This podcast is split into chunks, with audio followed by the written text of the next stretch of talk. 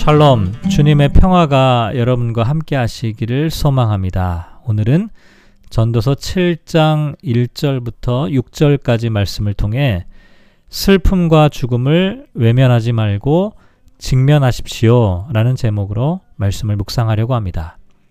성경 말씀을 봉독합니다. 좋은 이름이 좋은 기름보다 낫고 죽는 날이 출생하는 날보다 나으며 초상집에 가는 것이 잔치집에 가는 것보다 나으니 모든 사람의 끝이 이와 같이 됨이라. 산자는 이것을 그의 마음에 둘지어다. 슬픔이 웃음보다 나음은 얼굴에 근심하는 것이 마음에 유익하기 때문이니라. 지혜자의 마음은 초상집에 있으되 우매한 자의 마음은 혼인집에 있느니라. 지혜로운 사람의 책망을 듣는 것이 우매한 자들의 노래를 듣는 것보다 나으니라.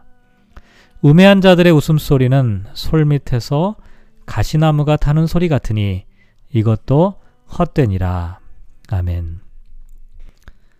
지금까지 전도자는 전도서 1장부터 6장까지, 6장까지 말씀을 통해 세상 만물의 헛됨과 허무의, 허무함에 대해서 여러 가지 측면에서 이야기를 하였습니다.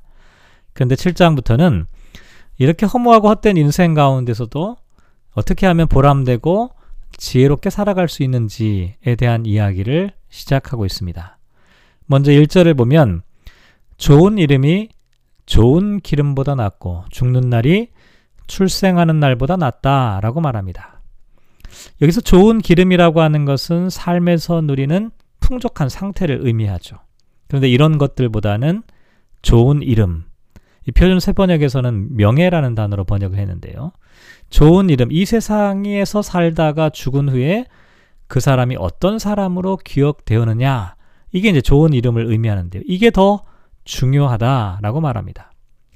성경에 나와 있는 이 신앙의 인물들을 살펴보면 이런 의미에서 한결같이 좋은 이름을 남긴 사람들이다라고 할 수가 있는데요. 예를 들면 하나님과 동행하다가 하늘로 올리운 에녹, 의인이요 하나님 하나님과 동행하며 완전한 삶을 살았다고 평가받은 노아, 믿음과 순종의 사람이었던 아브라함, 하나님께서 가는 곳마다 형통하게 하셨던 요셉, 믿음과 찬송의 사람 다윗, 경건한 히스기야.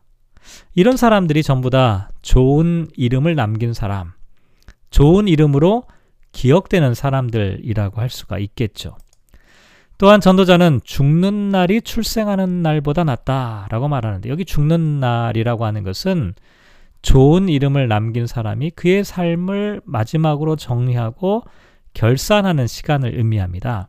반면에 출생하는 날이라는 것은 아직 그 사람이 어떤 삶을 살지 알 수 없는 미지의 상태를 나타내죠.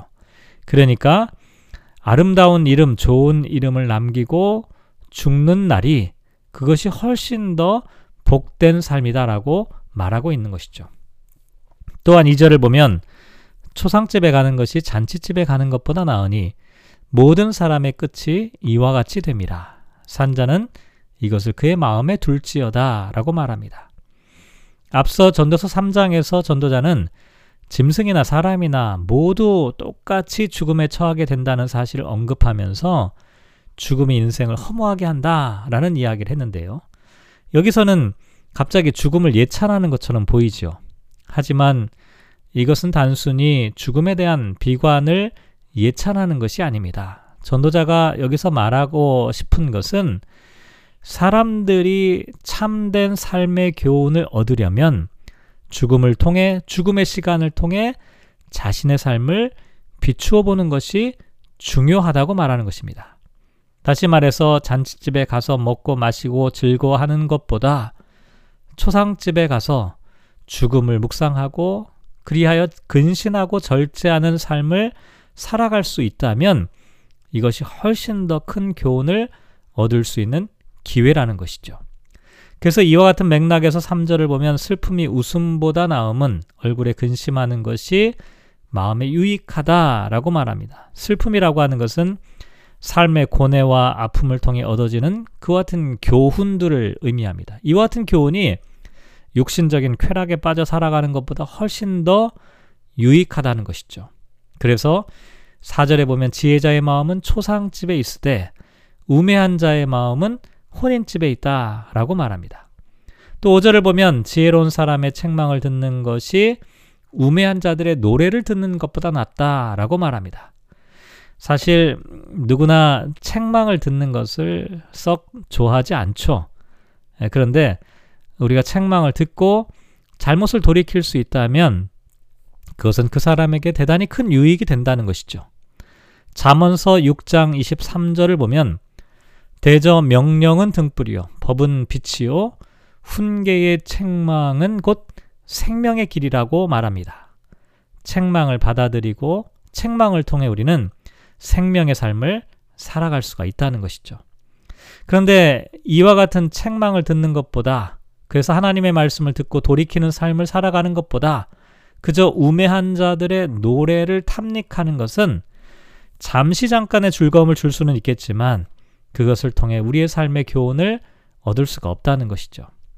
실제로 아모스 6장 5절 말씀에 보면 아모스 선지자는 유다 백성들을 향해 이렇게 말합니다. 비파 소리에 맞추어 노래를 지절거리고 있다. 이렇게 말합니다.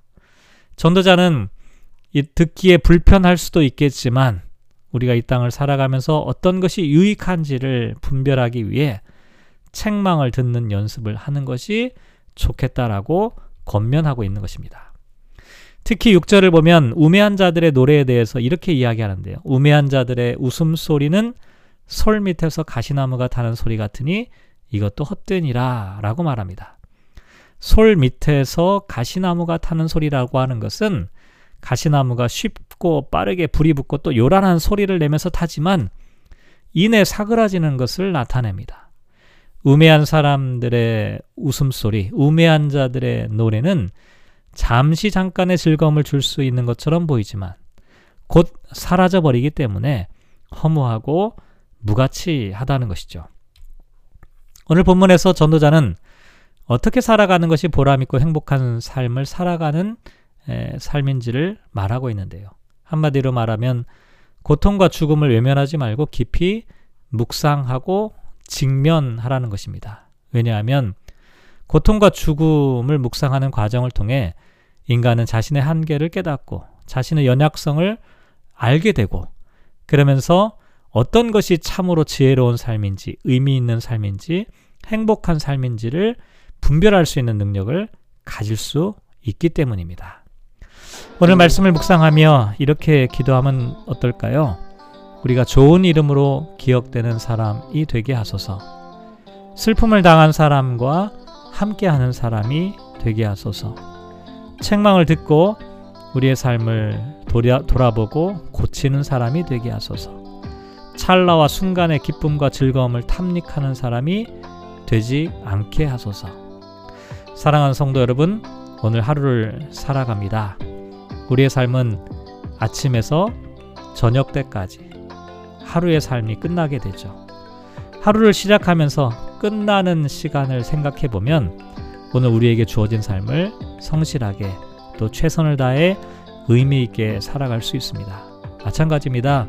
우리의 인생의 마지막 순간을 우리가 생각하고 있다면 지금 현재 우리가 살아가는 삶에 어떤 의미가 있는지, 무엇이 소중한지, 무엇이 가치 있는지를 우리가 생각해 볼 수가 있겠죠.